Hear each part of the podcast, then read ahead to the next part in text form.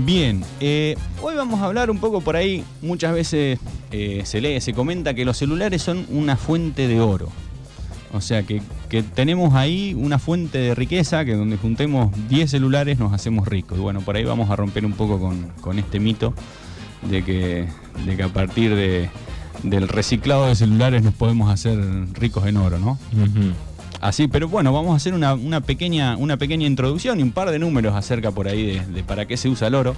Eh, por ahí yo pensaba eh, en la lucha de- durante tantos años. Ya de- Estamos hablando de oro, oro, oro. oro, de oro, de oro, sí, sí. No en, en modo. No, no, no, de oro, de oro, sí.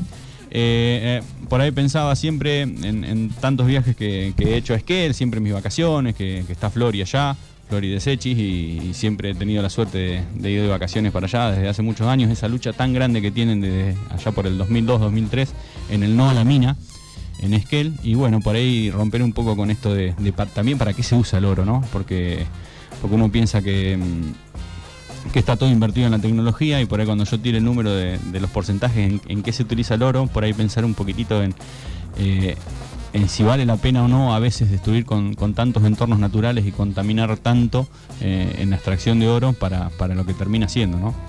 Bueno, quiero Así- escuchar esos números. Bueno, así que bueno, cuando hablamos de minería nos referimos principalmente a la minería a cielo abierto. El 90% del mineral extraído en Argentina corresponde a las explotaciones a cielo abierto. El uso de cianuro y ácido sulfúrico es una pieza clave para la minería a cielo abierto, tanto que no permitirlo significa en muchos casos una prohibición implícita de la actividad. Si bien hoy en día hay otras medidas, lo que pasa que el cianuro y el ácido sulfúrico son los dos métodos más que bajan muchísimo el costo de, de la obtención del oro, por eso son los métodos que se utilizan, que desde hace muchos años en Europa ya está prohibido, pero como siempre acá, eh, No, es- o sea, no se saca con un, con un tejido como la, lo vemos en las películas en un río. Eh, no, pero ese es, el, el- ese es el oro que ya está desprendido de la roca, las famosas pepitas de oro, que sí, que hay, hay métodos.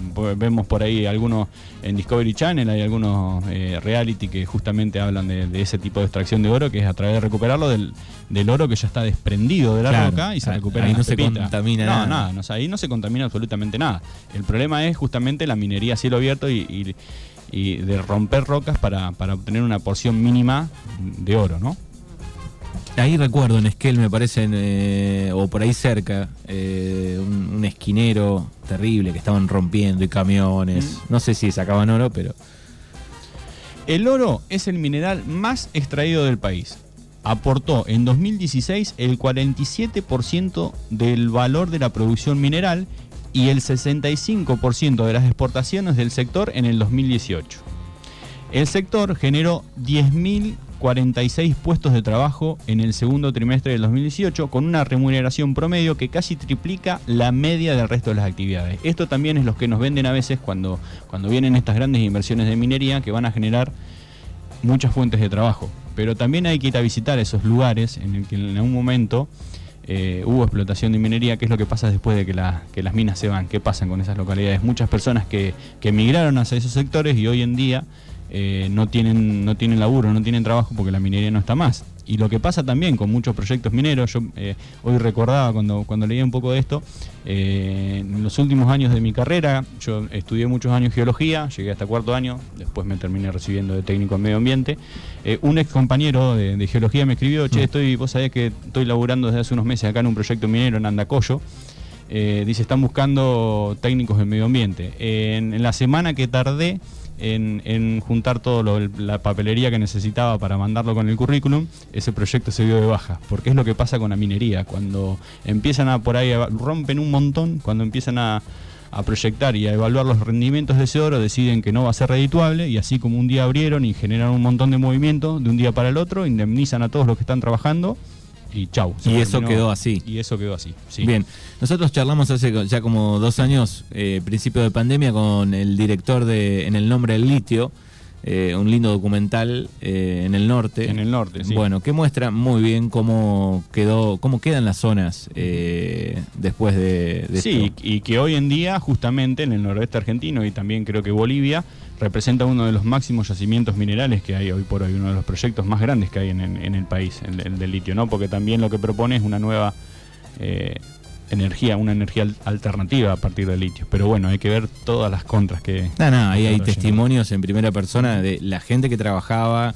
eh, el terreno, cómo queda, eh, la, fauna, la flora, no queda nada. no, se destruye todo. Se destruye todo, es terrible. Sí, sí. Sí, por eso es el punto de evaluar el rédito económico que se tiene por un lado, pero todo lo que lo que se deja y todo lo que se destruye. De hecho sigue sucediendo, digo, eh, en la búsqueda de dólares, eh, dólares se han firmado nuevos convenios, digo, es terrible. Sí, sí.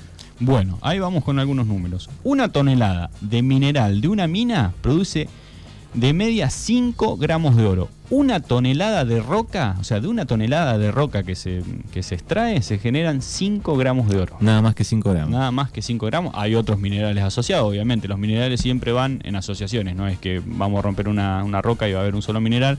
Siempre hay asociaciones mineralógicas. Hay oro, plata, pero bueno, el número preciso de oro son 5 gramos en una tonelada de roca. De una tonelada de móviles de celulares reciclados, sin embargo, se pueden sacar 280 gramos. Atención a ese número. Ahí si escuchamos ese número solo decimos, epa. Cada año se producen 2.700 toneladas de oro con la minería, unos 7, unas 7.4 toneladas al día. Para conseguir eso con los teléfonos móviles necesitaríamos reciclar 300 millones de celulares. Si se hiciera eso a diario, lo estimado sería 7 mil millones de celulares en uso activo en el mundo, lo que se acabarían en 23 días. Claro. O sea, para generar la misma producción, comparándola con lo que se produce en la minería, en, 23 días se acabarían todos los celulares que existen en el mundo. Claro. Ahí, ahí, por ahí, por eso tener en cuenta de que muchas veces uno lo ve en algún videíto, o lo ve en YouTube, o lo ve en alguna noticia, en realidad no son una fuente de oro los celulares porque en 23 días se acabarían.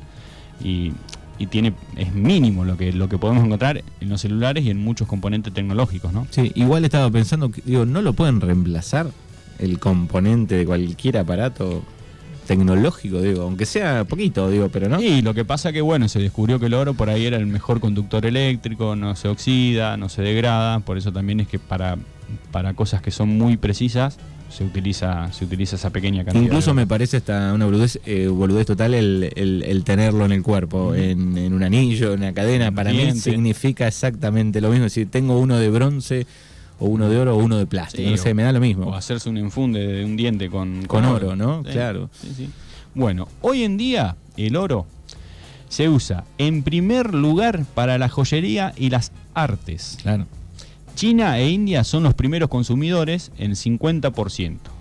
Para conformar las reservas del sistema bancario mundial e inversiones de los países y particulares, 37%, o sea que el 37% del oro que se extrae en la minería termina en lingotes de oro que representan ahí lo tenés, están ahí toda la vida acá, está este, acá está este valor. Claro, acá tengo todos estos lingotes de oro.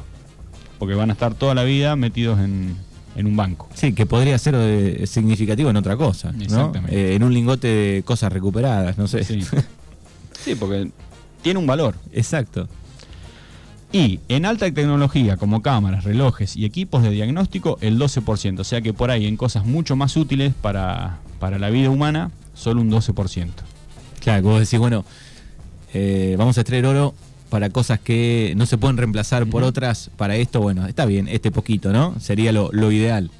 Exactamente. Sí, o reciclar lo que ya anda dando vuelta. O, si se utilizarían ya todos esos lingotes que andan dando vuelta en los bancos del mundo, justamente para usarlos para estas cosas. El, que hay en el, en el Vaticano, por ejemplo. Sí, sí, por ejemplo.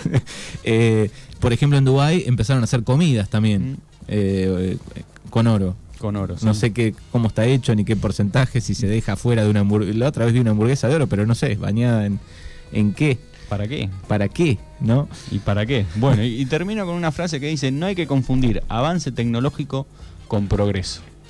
ese es por ahí un poco, eh, por ahí pensaba, eh, la bomba de Hiroshima y de Nagasaki, la bomba atómica, fue fue un avance tecnológico, pero no significó un progreso para el mundo, ¿no? Y bueno, por ahí verlo por ese lado, que no todo, todo lo que se avanza tecnológicamente a veces es sustentable y, genera realmente un, progreso para, la humanidad. ¿no? El humano sigue rompiendo montañas, buscando esas cosas que si te puedes analizar profundamente, decís, bueno, ¿para qué?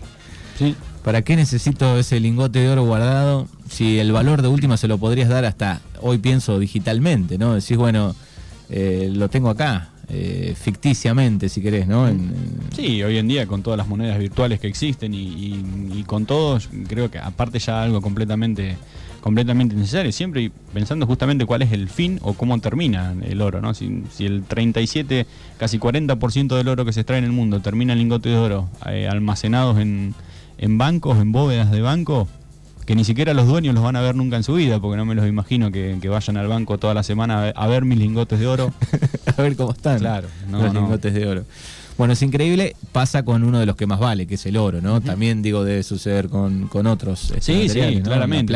el, oro, porque es el, por ahí el mineral eh, que siempre se ha destacado a lo largo de la historia de la humanidad, ¿no? Como representar eh, algo de, riqueza. Eh, la, guerra del oro. Claro, es, por ahí lo que, lo que más representativo en términos de, en términos de valor y de ostentación también. Claro, es así. Bueno, ahí están un poco los datos en relación a el oro.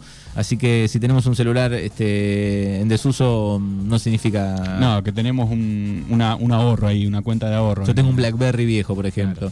No, no significa nada, es muy poquito. Exactamente. Bueno, gracias Rubén, como siempre. Bueno. Hasta el jueves que viene.